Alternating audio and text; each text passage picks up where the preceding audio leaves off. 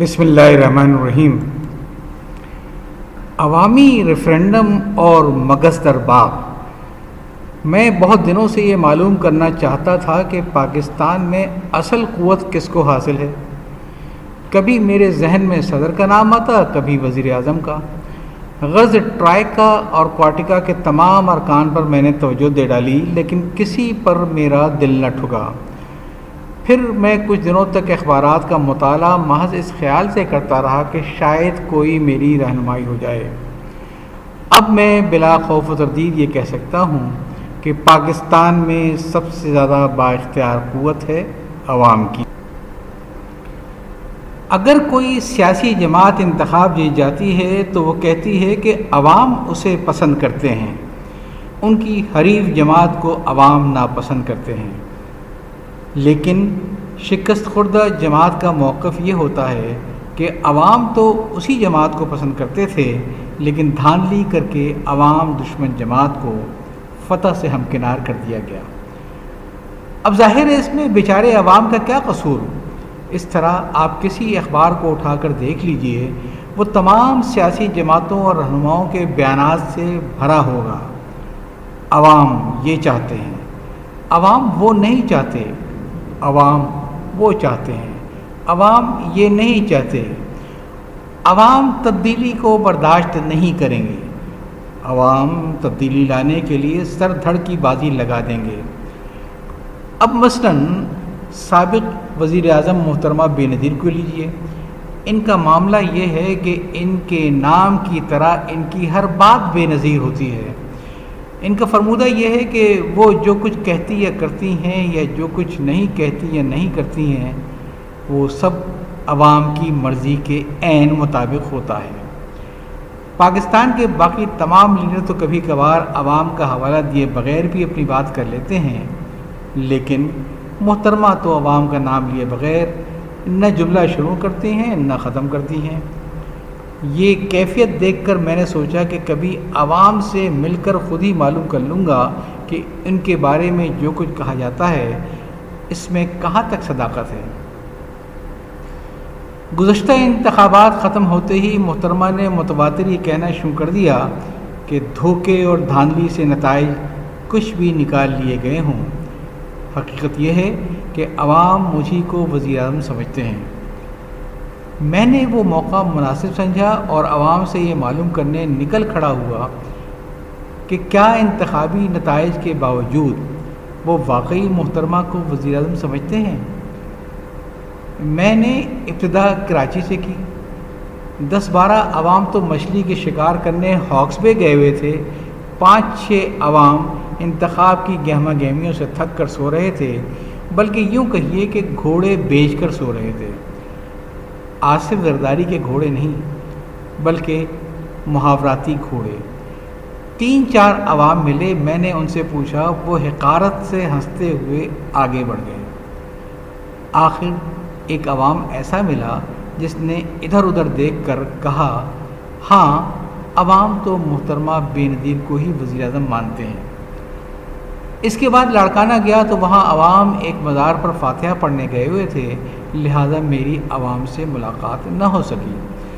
میں نے سوچا کہ عوام کا انتظار کر لوں، لیکن لوگوں نے مجھے بتایا کہ فاتحہ سے فارغ ہو کر عوام پکنک منانے مہنج دوڑو جائے گی۔ چنانچہ میں وہاں سے ملتان چلا گیا۔ کسی کو سیاسی سوال جواب کی فرصت ہی نہ تھی۔ ملتان سے میں لاہور گیا تو وہاں عوام نواز شریف کی فتح کا جشن منانے کے لیے پتنگ سازی اور پتنگ بازی میں مشغول تھے۔ کسی عوام نے میری طرف توجہ نہ دی۔ راول پنڈی گیا تو وہاں ایک عوام نے زور و شور سے کہا ہاں وزیر اعظم تو بے نظیر ہی ہیں۔ اس عوام کی بات سن کر سات آٹھ عوام اس کے پیچھے دوڑے اور وہ عوام بھاگ کھڑا ہوا۔ پھر اسی عوام کے ساتھ میں بھی بھاگ کر اسلام آباد چلا گیا۔ وہاں مجھے عوام بلو ایریا میں خالی کمرشل پلاٹ ڈھونڈتا ہوا ملا۔ میں نے اس سے یہی سوال کیا تو اس نے کہا، تمہارا گریڈ کیا ہے؟ میں نے اپنا گریڈ بتایا تو اس نے کہا کہ تم مجھ سے تھرو پراپر چینل بات کرو۔ میرے پاس وقت کم تھا، چنانچہ میں وہاں سے بس پر بیٹھ کر پشاور چلا گیا۔ جب میں نے عوام سے یہی سوال کیا تو اس نے کہا، تم قصہ خانی بازار چلے جاؤ، وہاں تمہیں ایسے بہت سے قصے سننے کو ملیں گے۔ میں واپس کراچی آ گیا۔ یہ سوچ کر مطمئن ہو گیا کہ وہ عوام ہی اصل عوام ہوں گے جنہوں نے محترمہ کو وزیر اعظم کہا تھا۔ بقیہ سارے عوام نقلی اور جعلی عوام ہوں گے۔ ابھی میں یہ سوچ ہی رہا تھا کہ محترمہ کا ایک دوسرا بیان اخباروں میں آ گیا۔ اگر حکومت اور اسپیکر مجھے حزب اختلاف نہیں مانتے، تو عوام مجھے قائد حزب اختلاف مانتے ہیں۔ میں پریشان ہو کر پھر عوام کے پاس گیا۔ اور میں نے ان سے کہا، جناب، آپ برائے کرم اس دن اور وقت کی نشاندہی کر دیجیے۔ جب عوام نے محترمہ کو وزیر اعظم ماننا چھوڑ دیا تھا اور انہیں قائد حزب اختلاف ماننے لگے تھے۔ عوام نے مجھے ڈانٹ کر بھگا دیا اور سوری کہا، یہ ہمارے اندرونی معاملات ہیں، تم اس میں کیوں دخل دیتے ہو؟ محترمہ نے تو اپنے دادا کو بھی وزیر اعظم بنا دیا، حالانکہ وہ دیوان تھے۔ تو اگر وہ خود کو وزیر اعظم کہتی ہیں، تو یہ ان کا حق ہے۔ اب اگر قائد حزب اختلاف کہنے لگی ہیں، تو یہ ان کا استحقاق ہے۔ میں نے عوام سے کہا، جناب، وہ تو سب ٹھیک ہے، لیکن ان کے اراکین کی تعداد اتنی نہیں ہے کہ وہ قائد حزب اختلاف بن سکیں۔ عوام نے کہا، تم نے نہیں سنی حجت اس منطقی کی جس نے اپنے باپ سے حجت کرتے ہوئے ایک انڈے کے تین انڈے بنا دیے تھے۔ ایک وہ جو پلیٹ میں تھا، دوسرا اس منطقی کے اپنے ذہن میں تھا اور تیسرا انڈا وہ جو اس کے باپ کے ذہن میں تھا۔ تم بس تم بھی یہی کرو، جتنے اراکین محترمہ کو قائد اختلاف بنانا چاہتے ہیں، انہیں تین سے ضرب دے دو۔ میں نے کہا، اگر ضرب کچھ زیادہ لگ جائے تو کیا ہوگا؟ میری اس بات پر عوام روٹ کر چلا گیا۔ آخر کار کچھ عوام اصلی اور کچھ عوام نقلی دونوں نے مل ملا کر محترمہ کو قائد حزب اختلاف بنا ہی دیا اور ان کی عوام والی وزارت عظما سے نجات ملی۔ اب محترمہ کے لیے عوام کو ایک اور شکایت ہوئی۔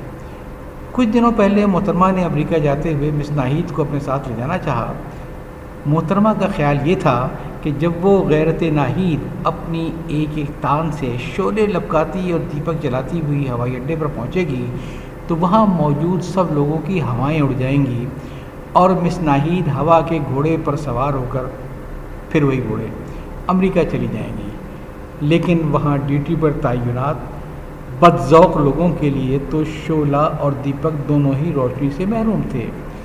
مس ناہید نے کہا بھی کہ محترمہ ایک عورت ہیں، انہیں اپنے سفر کے لیے ایک عورت کی ضرورت ہوتی ہے، لیکن کوئی سنوائی نہ ہوئی۔ میں نے عوام سے پوچھا، کیا عورت کسی حال میں سفر کر رہی ہو؟ اسے ہم سفری کے لیے بھی ایک عورت کی ضرورت پیش آتی ہے۔ خواہ وہ مسی کیوں نہ ہو۔ عوام نے مجھے ڈانٹ دیا اور میں خاموش۔ بہرحال ہوا یوں کہ عوام انگاروں پر لوٹتے رہے اور مسز نے اپنا سفر مس کی ہمراہی کے بغیر مکمل کر لیا۔ یا شاید بغیر مکمل کیے امریکی عدالت میں حاضری سے بچنے کے لیے وقت سے پہلے واپس آ گئی۔ چند دنوں کے بعد وہ اٹلی جانے لگی تو اس بار اپنی پارٹی کے سیکرٹری اطلاعات منور سہر وردی کو اپنے ساتھ لے جانا چاہا۔ لیکن عوام کی خواہش کے برخلاف انہیں بھی روک دیا گیا۔ محترمہ نے کہا، یہ تو زیادتی ہے کیونکہ ہماری ثقافت یہ ہے کہ عورت اکیلے سفر نہ کرے۔ میں نے ایک عوام سے پوچھا کہ ممکن ہے ایئرپورٹ والوں نے محرم نہ محرم کا سوال اٹھا دیا ہو۔ اور منور سہر وردی محترمہ کے محرم تو ہرگز نہیں ہیں۔ اس کی یہ بات سن کر دوسرا عوام بولا، فضول باتیں نہ کرو۔ حکومت تو عوام کی محبوب وزیر اعظم جمع محبوب قائد حزب اختلاف کو تنگ کرنے کے لیے ہر طریقہ آزما رہی ہے۔ اب دیکھ لو، کرکٹ کے مشہور کھلاڑی سخلین مشتاق کو پہلے تو کاؤنٹی کھیلنے کی یاد نہیں تھی لیکن اب دے دی گئی ہے۔ میں نے تعجب کے ساتھ اس عوام سے کہا سخلین کے کاؤنٹی کھیلنے کا محترمہ کے سفر اور سرگرمیوں سے کیا تعلق؟ اس عوام نے کہا، تمہیں نہیں معلوم۔ ہم سب سمجھتے ہیں۔ دراصل لندن میں کرکٹ تو سخلین کا جز وقتی یعنی پارٹ ٹائم مشغلہ ہوگا۔ اس کا ہمہ وقتی یعنی ہول ٹائم کام تو کچھ اور ہی ہوگا۔ میں نے پوچھا، وہ کیا؟ عوام نے کہا، میں تمہیں بتاتا ہوں۔ خاور زبان کو او ایس ڈی بنا دیا گیا۔ اب تفتیشی کاموں کے لیے موضوع افراد کی کمی تو پڑے گی۔ لہٰذا سخلین کو تفصیلات معلوم کرنے کے لیے کاؤنٹی کھیلنے کے بہانے بھیجا جا رہا ہے۔ جانتے ہو کون سی کاؤنٹی؟ سرے کی کاؤنٹی یعنی سرے محل۔ اب کچھ بات سمجھ آئی؟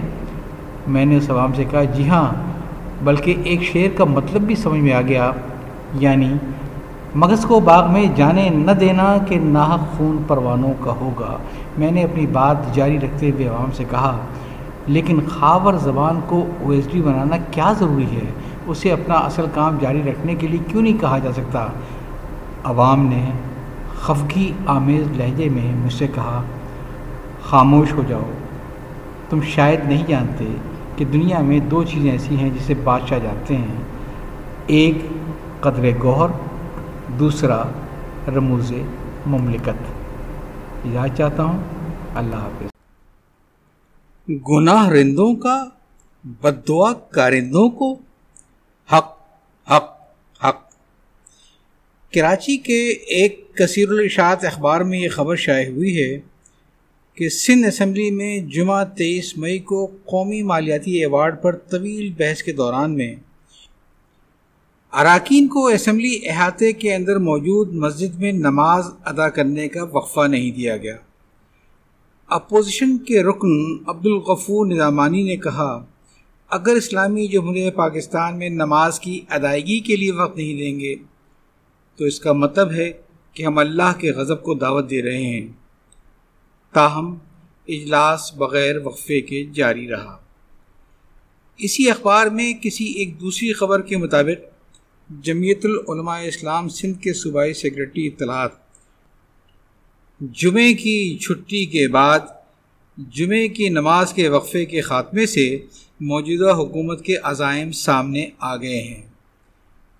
پھر کچھ دیر علامہ کے قہر وغیرہ کی بات کرنے کے بعد انہوں نے کہا کہ سندھ اسمبلی کے اراکین اور موجودہ حکومت کے کارندے اللہ اور مسلمانوں سے معافی طلب کریں۔ اپنے بیان میں مولانا عبد الکریم عابد نے یہ نہیں بتایا کہ حکومت کے وہ کون سے عزائم ہیں جو جمعے کی ہفتہ وار چھٹی ختم کرنے کے بعد نماز جمعہ کا وقفہ ختم کرنے سے کھل کر سامنے آ گئے ہیں۔ بہتر ہوگا کہ ان عزائم کی بھی کچھ تفصیل بتا دی جائے، خواہ ایک اشتہار کی شکل میں ہو، جس کا عنوان ہو، مشتری ہوشیار باش۔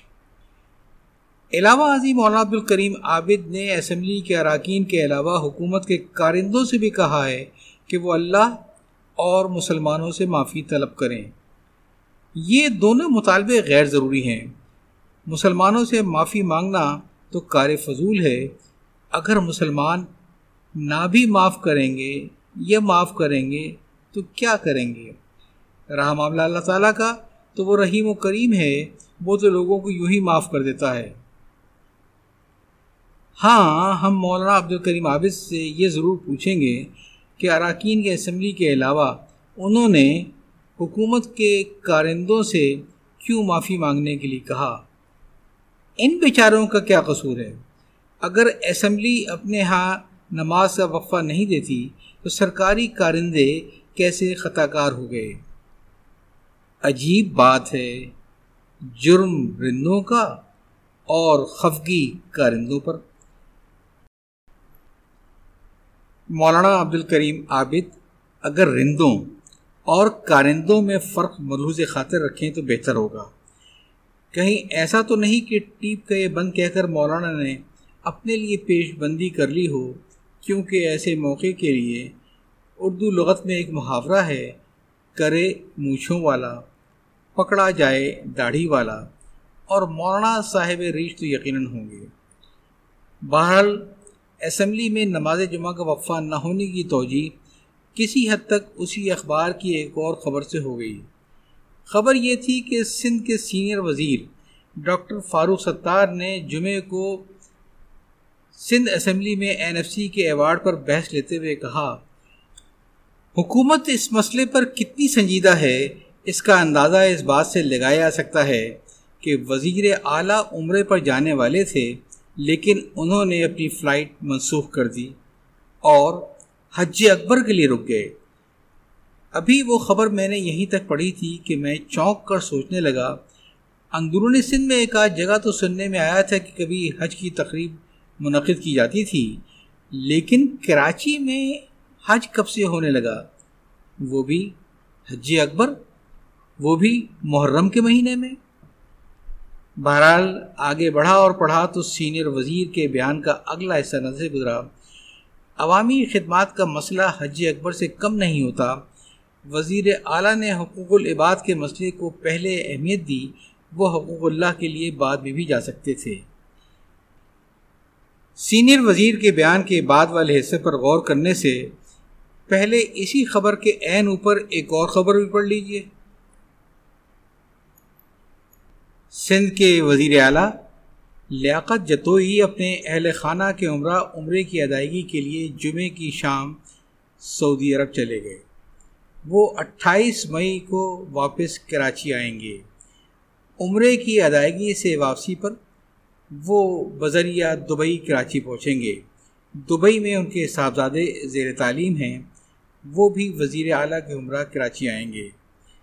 یہ بات معلوم نہ ہو سکی کہ وہ کون سی فلائٹ تھی جو وزیر اعلیٰ نے حج اکبر کی خاطر منسوخ کی تھی۔ بہرحال، حج اکبر کے بعد اسی روز حج اصغر یعنی عمرہ انہیں مبارک ہو۔ یہ اس کی دین ہے جسے پروردگار دے۔ اللہ تعالیٰ وزیر اعلیٰ کے حج اکبر اور عمرے کی برکات سے ان کے صاحبزادے کو بھی نوازے۔ اور ان کی زیر تعلیم والی حیثیت میں تبدیلی کر کے شروع میں واؤ کا اضافہ کرے اور بعد میں تعلیم کی نفی کر دے۔ اس نفی کی ضرورت اس لیے ہے تاکہ صوبے کے موجودہ وزیر تعلیم کی بھی خاطر شکنی نہ ہو۔ سینئر وزیر نے حقوق اللہ اور حقوق العباد کی جو بات کی ہے، اس کی اس قدر تفصیل بتانے کی ضرورت نہ تھی۔ بس یہی کہہ دینا کافی ہے کہ حقوق اللہ کی عبادتوں میں اب حکومتوں کے لیے صرف ایک زکوٰۃ کی وصولی ضروری ہے۔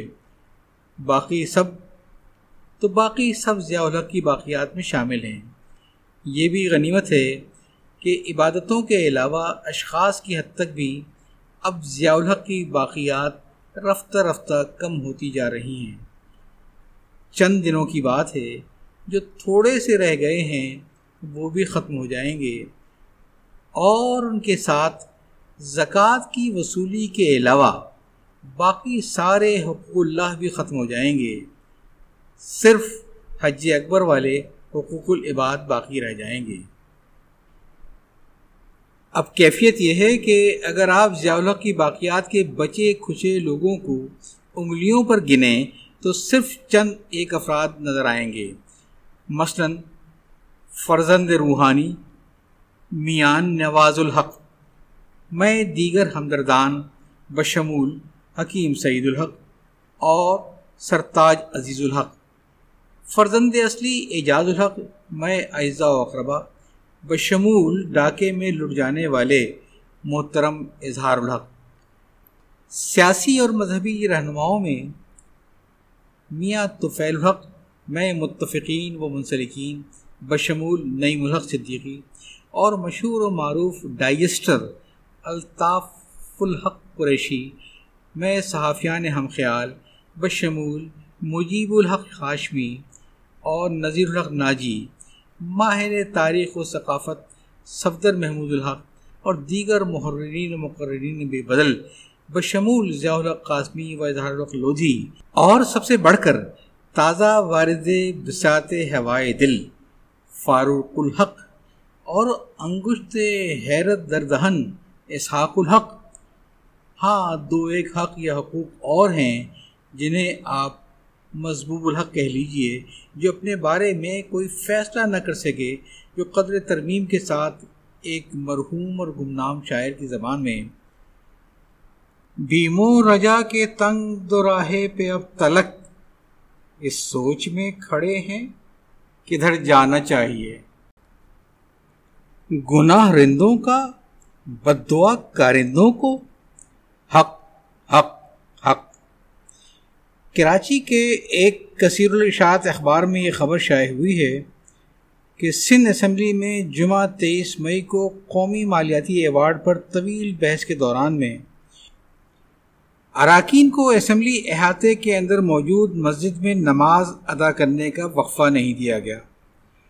اپوزیشن کے رکن عبدالغفور نظامانی نے کہا، اگر اسلامی جمہوریہ پاکستان میں نماز کی ادائیگی کے لیے وقت نہیں دیں گے، تو اس کا مطلب ہے کہ ہم اللہ کے غضب کو دعوت دے رہے ہیں۔ تاہم، اجلاس بغیر وقفے کے جاری رہا۔ اسی اخبار میں کسی ایک دوسری خبر کے مطابق جمعیت العلماء اسلام سندھ کے صوبائی سیکرٹری اطلاعات۔ جمعے کی چھٹی کے بعد، جمعے کی نماز کے وقفے کے خاتمے سے موجودہ حکومت کے عزائم سامنے آ گئے ہیں۔ پھر کچھ دیر علامہ کے قہر وغیرہ کی بات کرنے کے بعد انہوں نے کہا کہ سندھ اسمبلی کے اراکین اور موجودہ حکومت کے کارندے اللہ اور مسلمانوں سے معافی طلب کریں۔ اپنے بیان میں مولانا عبدالکریم عابد نے یہ نہیں بتایا کہ حکومت کے وہ کون سے عزائم ہیں جو جمعے کی ہفتہ وار چھٹی ختم کرنے کے بعد نماز جمعہ کا وقفہ ختم کرنے سے کھل کر سامنے آ گئے ہیں۔ بہتر ہوگا کہ ان عزائم کی بھی کچھ تفصیل بتا دی جائے، خواہ ایک اشتہار کی شکل میں ہو، جس کا عنوان ہو، مشتری ہوشیار باش۔ علاوہ ازیں مولانا عبدالکریم عابد نے اسمبلی کے اراکین کے علاوہ حکومت کے کارندوں سے بھی کہا ہے کہ وہ اللہ اور مسلمانوں سے معافی طلب کریں۔ یہ دونوں مطالبے غیر ضروری ہیں۔ مسلمانوں سے معافی مانگنا تو کار فضول ہے۔ اگر مسلمان نہ بھی معاف کریں گے یا معاف کریں گے تو کیا کریں گے؟ رہا معاملہ اللہ تعالیٰ کا تو وہ رحیم و کریم ہے۔ وہ تو لوگوں کو یوں ہی معاف کر دیتا ہے۔ ہاں ہم مولانا عبد الکریم عابد سے یہ ضرور پوچھیں گے کہ اراکین کے اسمبلی کے علاوہ انہوں نے حکومت کے کارندوں سے کیوں معافی مانگنے کے لیے کہا؟ ان بیچاروں کا کیا قصور ہے؟ اگر اسمبلی اپنے ہاں نماز کا وقفہ نہیں دیتی تو سرکاری کارندے کیسے خطا کار ہو گئے؟ عجیب بات ہے، جرم رندوں کا اور خفگی کارندوں پر۔ مولانا عبد الکریم عابد، اگر رندوں اور کارندوں میں فرق ملحوظ خاطر رکھیں تو بہتر ہوگا۔ کہیں ایسا تو نہیں کہ ٹیپ کا یہ بند کہہ کر مولانا نے اپنے لیے پیش بندی کر لی ہو، کیونکہ ایسے موقع کے لیے اردو لغت میں ایک محاورہ ہے، کرے مونچھوں والا، پکڑا جائے داڑھی والا، اور مولانا صاحب ریش تو یقیناً ہوں گے۔ بہرحال اسمبلی میں نماز جمعہ کا وقفہ نہ ہونے کی توجہ کسی حد تک اسی اخبار کی ایک اور خبر سے ہو گئی۔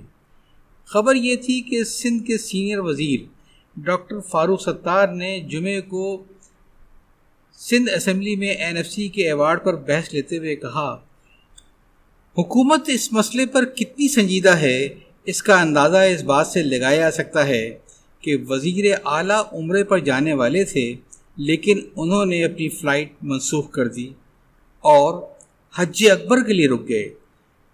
ابھی وہ خبر میں نے یہیں تک پڑھی تھی کہ میں چونک کر سوچنے لگا اندرونی سندھ میں ایک آدھ جگہ تو سننے میں آیا تھا کہ کبھی حج کی تقریب منعقد کی جاتی تھی، لیکن کراچی میں حج کب سے ہونے لگا؟ وہ بھی حج اکبر، وہ بھی محرم کے مہینے میں۔ بہرحال آگے بڑھا اور پڑھا تو سینئر وزیر کے بیان کا اگلا حصہ نظر سے گزرا۔ عوامی خدمات کا مسئلہ حج اکبر سے کم نہیں ہوتا۔ وزیر اعلیٰ نے حقوق العباد کے مسئلے کو پہلے اہمیت دی، وہ حقوق اللہ کے لیے بعد میں بھی جا سکتے تھے۔ سینئر وزیر کے بیان کے بعد والے حصے پر غور کرنے سے پہلے اسی خبر کے عین اوپر ایک اور خبر بھی پڑھ لیجیے۔ سندھ کے وزیر اعلیٰ لیاقت جتوئی اپنے اہل خانہ کے عمرہ عمرے کی ادائیگی کے لیے جمعے کی شام سعودی عرب چلے گئے۔ وہ اٹھائیس مئی کو واپس کراچی آئیں گے۔ عمرے کی ادائیگی سے واپسی پر وہ بذریعہ دبئی، کراچی پہنچیں گے۔ دبئی میں ان کے صاحبزادے زیر تعلیم ہیں۔ وہ بھی وزیر اعلیٰ کے عمرہ کراچی آئیں گے۔ یہ بات معلوم نہ ہو سکی کہ وہ کون سی فلائٹ تھی جو وزیر اعلیٰ نے حج اکبر کی خاطر منسوخ کی تھی۔ بہرحال، حج اکبر کے بعد اسی روز حج اصغر یعنی عمرہ انہیں مبارک ہو۔ یہ اس کی دین ہے جسے پروردگار دے۔ اللہ تعالیٰ وزیر اعلیٰ کے حج اکبر اور عمرے کی برکات سے ان کے صاحبزادے کو بھی نوازے۔ اور ان کی زیر تعلیم والی حیثیت میں تبدیلی کر کے شروع میں واؤ کا اضافہ کرے اور بعد میں تعلیم کی نفی کر دے۔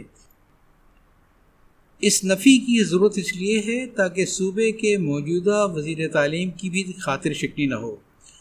سینئر وزیر نے حقوق اللہ اور حقوق العباد کی جو بات کی ہے، اس کی اس قدر تفصیل بتانے کی ضرورت نہ تھی۔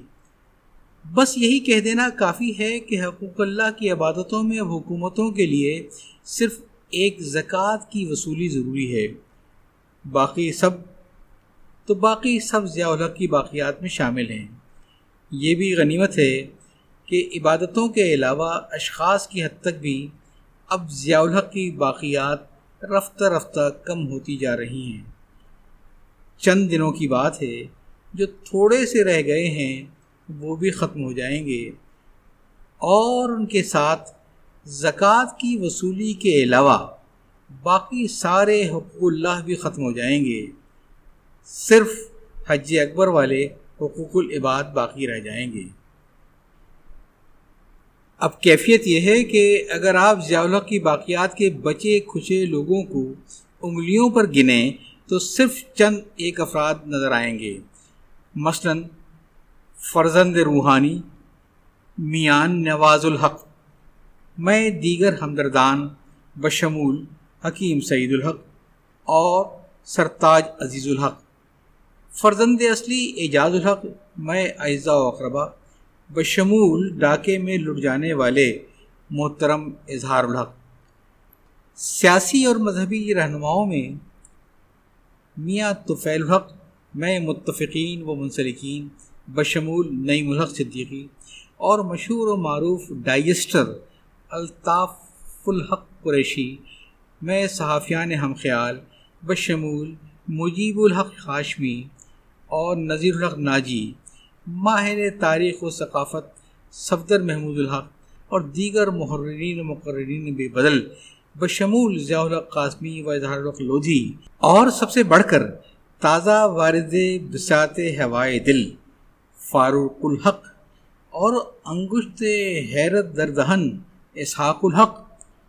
ہاں دو ایک حق یا حقوق اور ہیں جنہیں آپ مضبوب الحق کہہ لیجیے، جو اپنے بارے میں کوئی فیصلہ نہ کر سکے، جو قدر ترمیم کے ساتھ ایک مرحوم اور گمنام شاعر کی زبان میں بیمو رجا کے تنگ دو راہے پہ اب تلک، اس سوچ میں کھڑے ہیں کدھر جانا چاہیے؟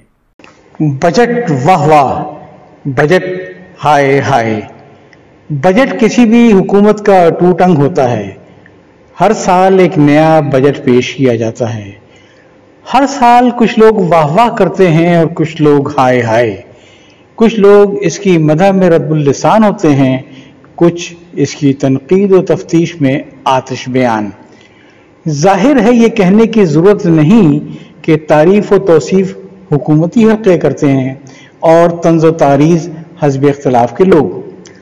اس بار بھی یکم جولائی سے شروع ہونے والے اگلے سال کا بجٹ تیرہ جون کو قومی اسمبلی میں پیش ہوا۔ چند ایک ہلکے پھلکے حملوں کے علاوہ جو حزب اقتدار اور حزب اختلاف دونوں کی طرف سے کیے گئے بحثیت مجموعی پورا بجٹ دونوں طرف کے لوگوں نے اور دیگر حاضرین، بلکہ ٹی وی کے ناظرین، ریڈیو کے سامعین نے بھی سکون اور دل جمعی سے سنا۔ وزیر خزانہ سرتاج عزیز صاحب نے قابل ستائش انداز میں پورا بجٹ پڑھا، اسے ایوان کے سامنے پیش کیا۔ بجٹ پیش کرنے کے اگلے دن یعنی ہفتہ چودہ جولائی کو رات، وزیر خزانہ نے ٹیلی ویژن پر ایک پریس کانفرنس منعقد کی، جس میں کچھ دیر انہوں نے بجٹ کے بارے میں تفصیلات و توضیحات پیش کی پھر سوال و جواب کا سلسلہ شروع ہوا جو ایک طویل دورانیے پر مبنی تھا۔ اس سلسلے میں وزیر خزانہ کی اپنے موضوع پر گرفت، اعداد و شمار سے متعلق مستند معلومات اور سوالوں کے جواب دینے کا انداز بڑا پر اعتماد اور دل نشین تھا۔ اس کے برعکس، پریس کے چند ایک نمائندے اس انداز میں سوال کر رہے تھے جیسے انہوں نے صحیح طور پر ہوم ورک نہ کیا ہو۔ چند ایک نے تو انتہائی غیر ذمہ دارانہ بلکہ تشدد آمیز انداز میں سوال کیے۔ ایسا معلوم ہو رہا تھا کہ وہ سوال پریس کے کسی غیر جانبدار نمائندے کی جانب سے نہیں، بلکہ حزب اختلاف کے دل جلے رکن کی طرف سے کیا جا رہا ہو۔ بہرحال میرا مقصد بجٹ کے حسن و کبھی پر گفتگو کرنا نہیں، بلکہ میں ان چند تبصروں کا ذکر کرنا چاہتا ہوں جو حزب اختلاف کے بعض رہنماؤں کی جانب سے کیے گئے۔ اس سلسلے میں محترمہ بے نظیر بھٹو سمیت پیپلز پارٹی کے کسی لیڈر کا تذکرہ فضول ہے کہ ان کا تو فریضہ ہی بجٹ کو برا کہنا ہے، بلکہ یوں کہیے کہ یہی بجٹ اگر آج پیپلز پارٹی کی حکومت نے پیش کیا ہوتا اور مسلم لیگ حزب اختلاف میں ہوتی تو اس کا رد عمل بھی مختلف نہ ہوتا۔ میں نے بڑی دلچسپی کے ساتھ مذہبی سیاسی جماعتوں کے بعض رہنمایان کرام کے تبصرے پڑھے حسن میرا اشارہ جناب قاضی حسین احمد صاحب، جناب پروفیسر غفور احمد صاحب اور پروفیسر شاہ فرض صاحب کے تبصروں کی جانب ہے۔ شاہ صاحب موصوف نے تو صرف یہ فرمانے پر اکتفا کی کہ اس بجٹ میں کوئی انقلابی تبدیلی ظاہر نہیں ہوئی۔ خدا جانے وہ کون سی انقلابی تبدیلی تھی جس کی توقع شاہ صاحب لگائے بیٹھے تھے، جو پوری نہیں ہوئی۔ گزشتہ سال تک پیپلز پارٹی کی حکومت نے شاہ خرچیوں اور خرمستیوں کی جو کیفیت پیدا کر رکھی ہے اور جس کے بعد تین ماہ کی نگران حکومت نے اپنے انداز میں معاملات چلائے تھے، جس میں انتخابات کے ذمے ہونے والے کثیر اخراجات بھی شامل تھے۔ اس کے بعد مسلم لیگ کی موجودہ حکومت بجٹ میں جو انقلابی تبدیلی لا سکتی تھی، وہ یہی ہو سکتی تھی۔ ہر شعبہ حیات پر ٹیکس لگا دیا جاتا، لیکن ایسا نہیں ہوا۔ بلکہ تعجب کی بات ہے کہ غیر معمولی حالات کے باوجود کوئی نیا ٹیکس سرے سے لگایا ہی نہیں گیا۔ اس موقع پر مجھے ایک واقعہ یاد آیا جس کی حکمت کو شاہ صاحب سے زیادہ کون سمجھ سکے گا؟ کسی بزرگ کی پرکرامت زندگی کے واقعات سن کر ایک شخص ان کی خدمت میں حاضر ہوا۔ کچھ دنوں ان بزرگ کی خانقاہ میں قیام کر کے بزرگ کے روز و شب کا مشاہدہ کرتا رہا۔ جب اسے بزرگ کی کوئی کرامت نظر نہیں آئی تو ایک روز وہ مایوس ہو کر واپس جانے لگا۔ اس موقع پر بزرگ نے اس سے پوچھا، بھائی، تم کیوں آئے تھے اور کیوں واپس جا رہے ہو؟ اس شخص نے کہا، جناب، میں نے آپ کی کرامتوں کے بہت تذکرے سنے تھے۔ میں بھی آپ کی کوئی کرامت دیکھنے آیا تھا۔ چھ ماہ میں نے یہاں قیام کیا۔ جب مجھے آپ کی کوئی کرامت نظر نہیں آئی تو اب میں واپس جا رہا ہوں۔ بزرگ نے پوچھا، بھلا، اس عرصے میں تم نے میرے کسی خلاف سنت عمل کا مشاہدہ بھی کیا؟ اس شخص نے جواب دیا، نہیں، میں نے آپ کے کسی کام میں کوئی خلاف سنت بات نہیں دیکھی. بزرگ نے کہا، میاں، اس سے زیادہ کرامت کسی میں اور کیا ہوگی؟ اس کے اندر تمہیں چھ مہینے میں کوئی خلاف سنت عمل نظر نہیں آیا. تو حضور شاہ صاحب پس منظر میں یہ بجٹ پیش کیا گیا۔ اس سے زیادہ انقلابی تبدیلی کیا ہوگی؟ اس میں کوئی بجٹ نہیں لگایا گیا۔ محترم قاضی حسین احمد صاحب اور جناب پروفیسر غفور احمد صاحب کے تبصرے اپنی نوعیت میں عجیب و غریب ہیں۔ دراصل جماعت اسلامی کے کسی رہنما کے لیے ضروری نہ تھا کہ وہ بجٹ ہونے کے دس منٹ کے اندر اندر تبصرہ کر دے، بغیر پڑھے لکھے، بغیر سنے ہی تبصرہ کر دے۔ کہیں بہتر ہوتا جو جماعت اپنے ماہرین کی کمیٹی قائم کر دیتی، جو بجٹ پر پوری طرح غور کر کے چند دنوں کے اندر اندر اس پر اپنا تبصرہ پیش کر دیتی۔ اور پھر اسے بنیاد بنا کر جماعت کے رہنما وقتاً فوقتاً اپنے بیانات دیتے رہتے۔ اس سلسلے میں سب سے اہم شخصیت محترم پروفیسر خورشید احمد صاحب کی ہو سکتی تھی۔ چونکہ اب تک ان کا کوئی بیان سامنے نہیں آیا، لہذا قیاس کہتا ہے کہ وہ اس کا مطالعہ پوری سنجیدگی سے کر رہے ہیں۔ محترم قاضی صاحب اور پروفیسر غفور صاحب نے اس بات سے انکار تو نہیں کیا کہ کوئی نیا ٹیکس نہیں لگایا گیا۔ اب چونکہ انہوں نے خود کو بولنے کے لیے مکلف قرار دے دیا لہذا ان دونوں حضرات نے فرمایا کہ ہمیں یقین ہے کہ سال کے اندر اندر منی بجٹوں کے ذریعے متعدد نئے ٹیکس لگا دیے جائیں گے۔ کیا اسے پیش کردہ بجٹ پر تبصرہ کہا جا سکتا ہے؟ جب آپ کو اس میں کوئی نقص نظر نہ آیا ہو تو آپ نے یہ کہہ کر جان چھڑا لی کہ اگر آج نہیں لگا تو کل ضرور نیا ٹیکس لگے گا۔ اس امر کے باوجود کہ محترم وزیر خزانہ نے اپنی پریس کانفرنس میں بالوضاحت یہ بات کہہ دی تھی کہ کوئی نیا منی بجٹ نہیں آئے گا۔ محترم قاضی صاحب اور پروفیسر صاحب مصر ہیں کہ نہیں وہ تو آئے گا۔ اسے کہتے ہیں بدگمانی جو اکثر حالات میں گناہ ہے۔ اور بالغرض اگر کوئی منی بجٹ آ جائے تو تنقید کا اصل وقت وہ ہوگا کیونکہ آج تو قبل از مرگ واویلا کی بات ہے۔ ہدایت چاہتا ہوں۔ اللہ حافظ۔ بسم اللہ الرحمن الرحیم۔ مرنے کی تیاری کیجیے جناب۔ ایک اخبار میں چھوٹی سی خبر نظر سے گزری، جو جنوبی امریکہ کے ملک کولمبیا سے آئی ہے۔ وہاں کی آئینی عدالت نے لا علاج مریضوں کے لیے جو سخت تکلیف میں ہوں، خودکشی کی اجازت دے دی ہے۔ تفصیل کے مطابق، ایسے لوگ جن کے بچنے کی کوئی امید نہ ہو اور وہ شدید تکلیف میں مبتلا ہوں، ڈاکٹر کو واضح ہدایت دیں کہ وہ ان کی زندگی کا خاتمہ کر سکتے ہیں۔ اس خبر میں امریکہ کے ساتھ جنوبی لکھ کر سارا مزاح کرکرا اور سارا لطف غارت کر دیا گیا۔ کیونکہ جنوبی امریکہ کے ممالک کی اکثریت کا شمار بہرحال پسماندہ علاقوں میں ہوتا ہے۔ حقیقت یہ ہے کہ اگر اس خبر میں صرف امریکہ لکھا ہوتا تو کل پرسوں تک ہمارے ہاں آسان خودکشی کا حق دلانے کے لیے دو چار انجمنیں وجود میں آ جاتی وہ این جی او کی فہرست میں شامل ہونے کے لیے بھاگ دوڑ شروع کر دیتی کسی بین الاقوامی خیراتی ادارے سے کوئی لمبا چوڑا عطیہ بھی حاصل کر لیتی اور اس رقم کے ایک حصے سے اخبارات میں اور ٹی وی پر اس قسم کے اشتہار دینے لگتی معاشرے کو مثالی بنانے کا آسان طریقہ۔ خاندانی منصوبہ بندی وغیرہ کے جھنجٹ میں نہ پڑیے۔ اگر آپ بیمار ہیں تو موت یقینی ہے، زندہ رہنا چھوڑ دیے۔ مرنے کی تیاری کیجیے۔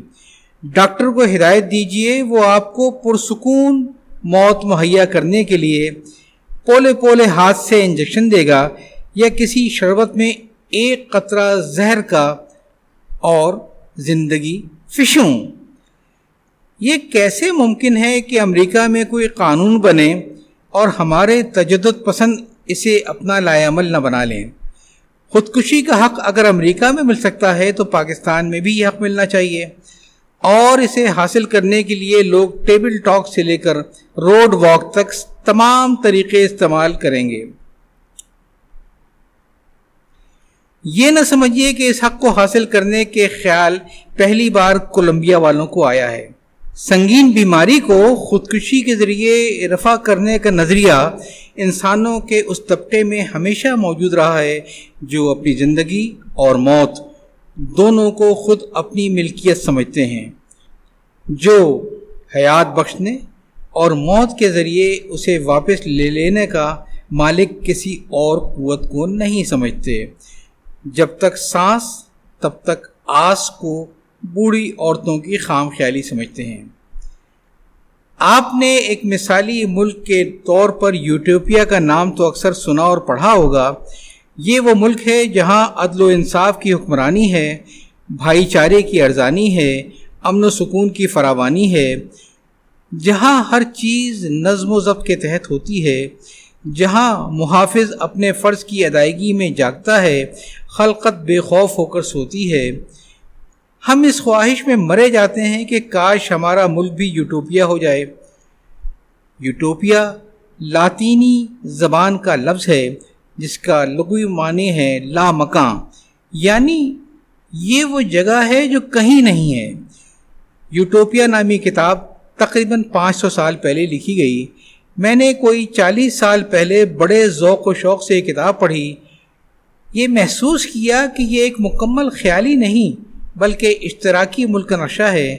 اب تو بہت سی باتیں یاد بھی نہیں ہیں۔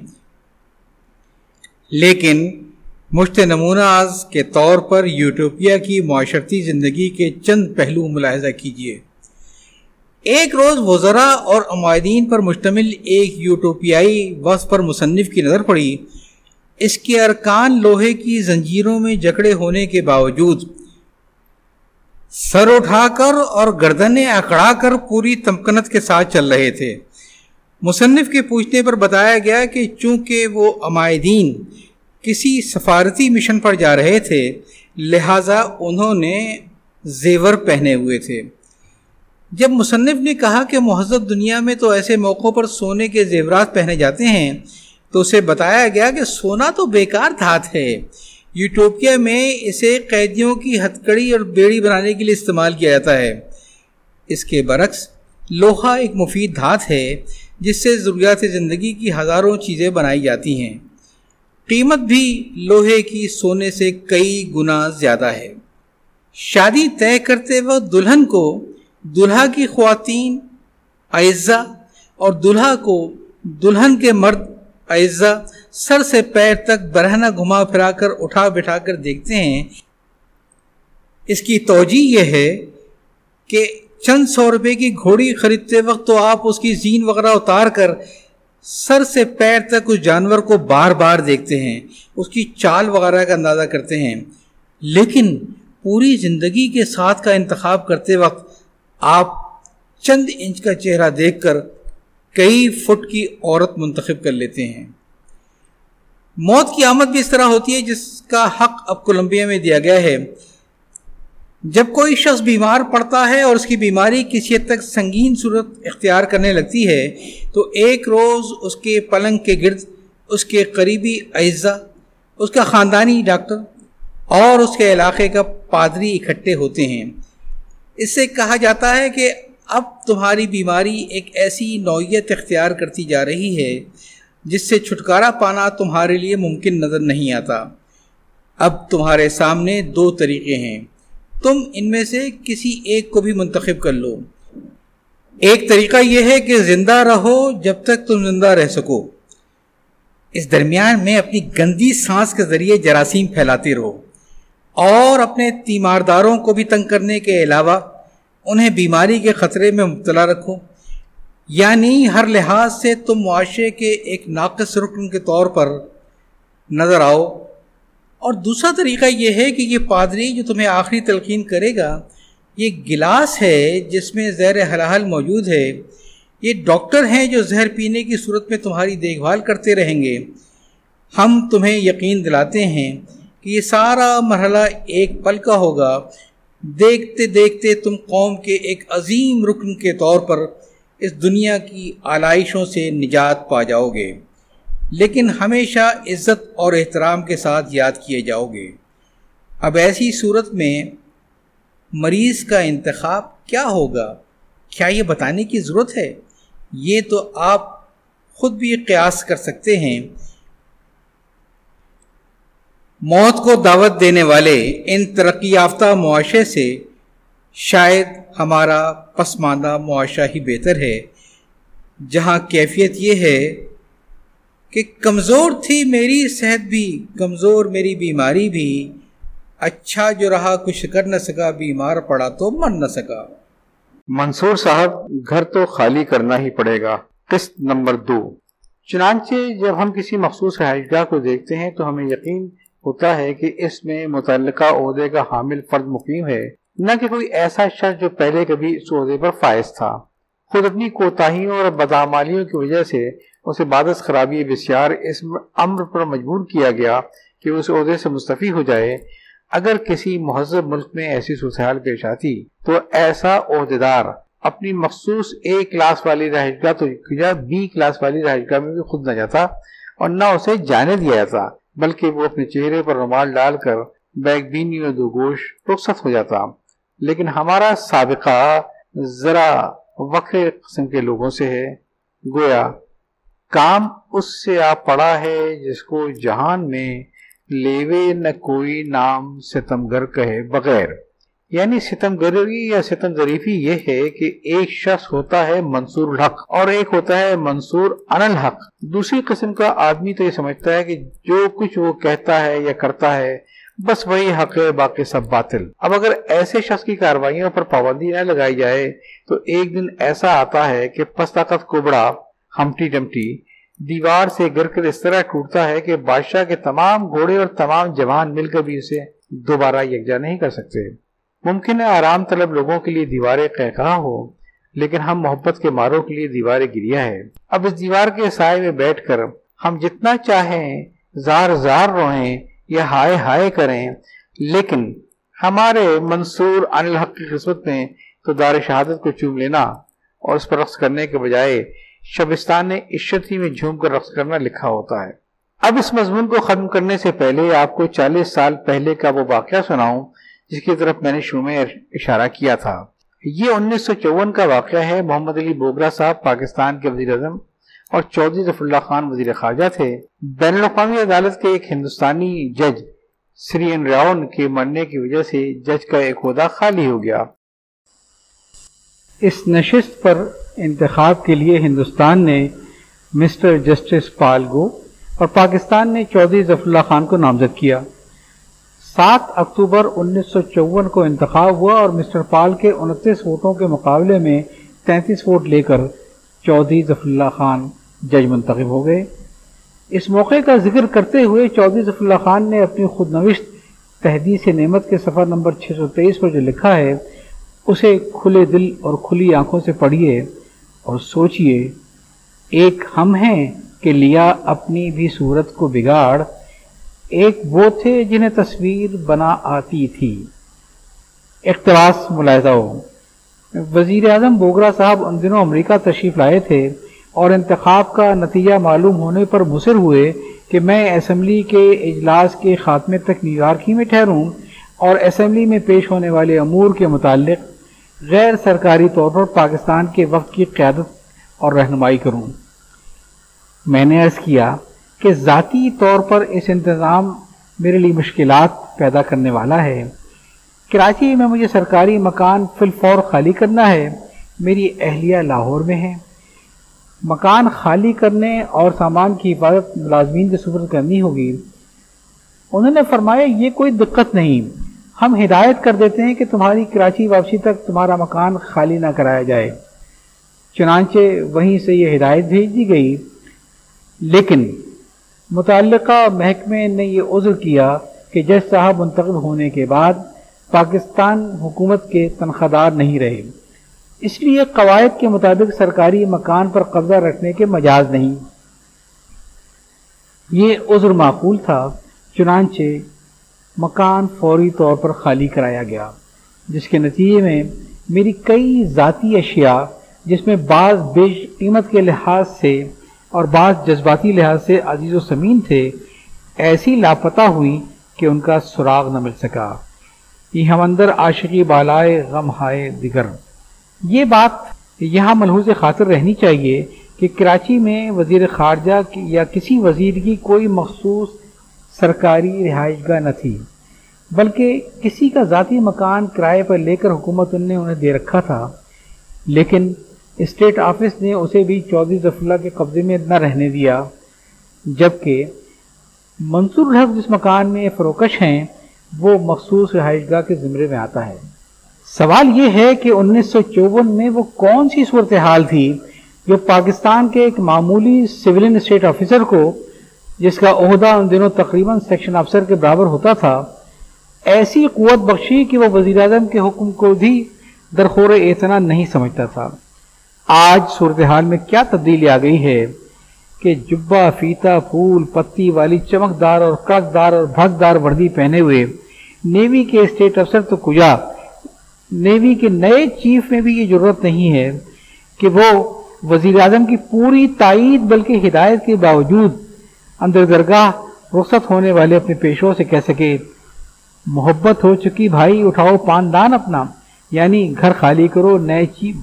نئے چیف اس بات سے بے خبر نہ ہوں گے کہ اگر وہ اپنے فرائض کی ادائیگی میں اپنے اقدار کا استعمال نہ کر سکے تو لوگ یہ کہنے پر مجبور ہوں گے کہ بحریہ کی سطح پر وہی چیز نمایاں ہو کر آئے گی جو بحر کے تہ میں چھپی ہوگی۔ ایڈمرل بجبر مصطفی منصور حق کے بارے میں پندرہ مئی کے روزنامہ امت میں ایک چھوٹی سی خبر اور بھی ہے۔ چودہ مئی کو قومی اسمبلی میں جناب اعجاز شفیع ایم نے ایک سوال اٹھایا کہ کیا منصور حق کے خلاف کرپشن کے الزامات میں کوئی انکوائری ہو رہی ہے؟ وقت کی قلت کے باعث یہ سوال ایوان میں پیش نہیں ہوا، لیکن قواعد کے تحت اس کا تحریری جواب اسمبلی کی کاروائی کا حصہ بن گیا۔ حکومت کی جانب سے وزیر خارجہ جناب گوہر ایوب خان نے صرف ایک لفظ نہیں پر جواب دینے کی زحمت گوارا کی۔ چلیے، یہ بھی غنیمت ہے، کیونکہ ہمارے شعرا کو تو اپنے محبوب سے یہی شکایت تھی، یہاں لب پہ لاکھ لاکھ سخن استراب میں، وہاں ایک خاموشی میرے سب کے جواب میں۔ چودہ مئی کو قومی اسمبلی میں سوال کا جو واقعہ پیش آیا، اگر وقت کی کمی کا مسئلہ نہ ہوتا تحریر شکل میں ریکارڈ کا حصہ بنا دیا جاتا تو وزیر خارجہ عملاً بھی اس جواب کا دیتے تو کیا ہوتا؟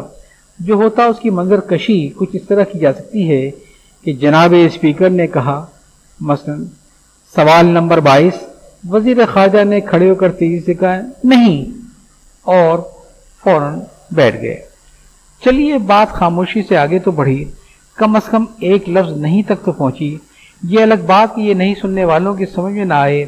بہرحال شاید اسی نہیں کو سن کر کسی شاعر نے کہا تھا، دھری رہ جائے گی چی بچی پر، کوئی منہ چوم لے گا اس نہیں پر۔ منصور صاحب، گھر تو خالی کرنا ہی پڑے گا۔ قسط نمبر ایک۔ چالیس سال کے بارے میں کہا جاتا ہے کہ اس مدت میں ذہنوں میں پختگی آ جاتی ہے۔ چہل سال عمر عزیز گزشت مزاج تو از حال تفری نگشت یعنی شاعر تعجب کا اظہار کرتے ہوئے کہتا ہے کہ اے بھائی، تمہاری عمر عزیز کے چالیس سال گزر گئے، لیکن تمہارے مزاج کا بچپن اب تک رخصت نہ ہوا۔ یہ معاملہ صرف افراد تک محدود نہیں، بلکہ اداروں کا بھی یہی حال ہوتا ہے۔ جو جو کسی ادارے کی عمر بڑھتی جاتی ہے، اس کی قوت فیصلہ میں بھی پختگی آ جاتی ہے۔ اس نظریے کو حکومت پاکستان کے دفاعی اداروں میں شامل ایک اور ادارے یعنی بحریہ، نے اپنے ایک حیرت انگیز فیصلے میں سچ ثابت کر دکھایا۔ آج سے چالیس سال پہلے حکومت پاکستان کے ایک نسبتاً کمزور ادارے نے ایک معاملے میں فیصلہ کرتے ہوئے اس وقت کے وزیر اعظم کے حکم کو ماننے سے انکار کر دیا تھا، کیونکہ وہ حکم قانون کے مطابق نہیں تھا۔ اور چالیس سال بعد آج پھر ایک ایسا موقع آیا تو فاتحین دوارکا جیسی مضبوط بحریہ نے ایسی کمزوری کا مظاہرہ کیا جسے دیکھ کر قانون اور آج کے وزیر اعظم دونوں تڑپ کر رہ گئے ہوں گے۔ چالیس سال پہلے کہا گیا کہ ہم وزیر اعظم کے حکم کو نہیں مانتے کیونکہ یہ قانون کے خلاف ہے۔ اور آج یہ کہا جا رہا ہے کہ ہم وزیر اعظم کے حکم کا احترام نہیں کرتے کیونکہ یہ قانون کے مطابق ہے۔ غالباً اسی کو کہتے ہیں ذہنوں میں پختگی آ جانا۔ پندرہ مئی انیس سو تانوے کے روزنامہ امت کے پہلے صفحے پر ایک خبر چھپی ہے، جس کے چند عنوانات کچھ اس طریقے سے ہیں۔ بحریہ کے سابق سربراہ منصور الحق نے کراچی اور اسلام آباد میں سرکاری بنگلے مزید سال بھر استعمال کرنے کی اجازت لے لی۔ وزیر اعظم کے اسرار کے باوجود خالی کرنے پر آمادہ نہیں۔ اس خبر کے متن کے مطابق، ریٹائرمنٹ کے بعد نیول چیف فوری طور پر ایک لاکھ رہائش گاہ اگلے چیف کے لیے خالی کر دیتے ہیں۔ بحریہ کے قواعد کے مطابق ریٹائرڈ نیول چیف کو بی کلاس رہائش گاہ دی جاتی ہے۔ ماضی میں ایڈمنٹ سعید محمد خان یا سورحق ملک نے اپنی ریٹائرمنٹ کے چوبیس گھنٹوں کے اندر اندر نیول ہاؤس خالی کر دیے تھے۔ بات صرف پاکستان کی یا بحریہ کے چیف ہی کی نہیں، بلکہ تمام مہذب ملکوں میں یہی طریقہ رائج ہے کہ اعلیٰ عہدوں کے حامل حضرات مثلا صدر وزیر اعظم، گورنر وزراء اعلیٰ، دفاعی سروسز کے چیف وغیرہ وغیرہ، جن کے لیے مخصوص رہائش گاہیں تعمیر کی جاتی ہیں، وہ اپنا عہدہ خالی کرنے کے بعد گھنٹوں میں نہیں، بلکہ منٹوں میں اپنی مخصوص رہائش گاہ خالی کر دیتے ہیں۔ اس ضمن میں روایتی مزاج کے حامل بعض عہدیداروں کے لیے تو یہ بھی مشہور ہے کہ وہ اپنی ذاتی اشیاء کے طور پر صرف ایک سوٹ کیس اور ایک ہولڈر اپنی سرکاری رہائش گاہ میں رہتے تھے۔ تاکہ جو ہی انہیں عہدہ خالی کرنا ہو، تو وہ سرکاری رہائش گاہ اور اس سے متعلق تمام چیزیں وہیں چھوڑ کر اپنا سوٹ کیس اور ہولڈر لے کر ہاتھ جھٹکتے ہوئے یہ کہہ کر رخصت ہو جائیں کہ اب تو جاتے ہیں میں کدے سے میر پھر ملیں گے اگر خدا لایا اگر یہ بات ایک طرف نواب امیر محمد خان افقال باغ جیسے آمرانہ مزاج گورنر کے لیے کہی جاتی تھی، تو دوسری طرف یہی بات سردار عبدالرب نشر جیسے درویش صفت گورنر کے لیے بھی کہی جاتی تھی۔ دونوں مکین رہ چکے تھے ایک ہی رہائش گاہ یعنی گورنر ہاؤس پنجاب کے۔ یہ اور بات کہ پرواز ہے دونوں کی اسی ایک فضا میں، شاہی کا جہاں اور ہے، کرگس کے جہاں اور۔ اور پھر ابھی ایک ہفتہ پہلے تمام اخباروں میں چھپنے والی ایک تصویر بھی اپنی نظروں سے گزری ہوگی کہ برطانیہ کے نئے منتخب وزیر اعظم ٹونی بلیئر اپنے خاندان کے ہمراہ وزیر اعظم کی رہائش گاہ میں اگلے دروازے سے داخل ہو رہے ہیں اور این اسی وقت رہائش گاہ کے عقبی دروازے سے سابق وزیر اعظم جان میجر اپنی میجراٹی کے ہمراہ در و دیوار پہ حسرت سے نظر ڈالتے ہوئے اور اہل وطن کو خوشینی کی دعا دیتے ہوئے رخصت ہو رہے ہیں۔ اور سوال یہ ہے کہ ایسا کیوں نہ ہو؟ اس میں برائی کیا ہے؟ یہ تاریخ حکمرانی اور طرز جہاں کی روایتیں ہیں۔ جنہیں قائم رکھ کر ہی قانون کی بالادستی قائم کی جا سکتی ہے۔ برطانیہ ہی کے شاہی خانوادے کی روایت یہ بھی ہے کہ بادشاہ کے مرنے کے اعلان کا خاتمہ ان کلمات پر کیا جاتا ہے کہ بادشاہ مر گیا، بادشاہ زندہ باد۔ یعنی بتلانا صرف یہ ہوتا ہے کہ اس عہدے جلیلہ کا تعلق کسی ایک مخصوص فرد سے نہیں، بلکہ ایک بادشاہ جو ہی رخصت ہوگا، دوسرا بادشاہ اس کی جگہ سنبھال لے گا۔ اور ایسا کبھی نہیں ہوگا کہ مخصوص رہائش گاہ میں، بلکہ پورے ملک میں کسی جگہ ایک سے زیادہ بادشاہ بیک وقت رہے۔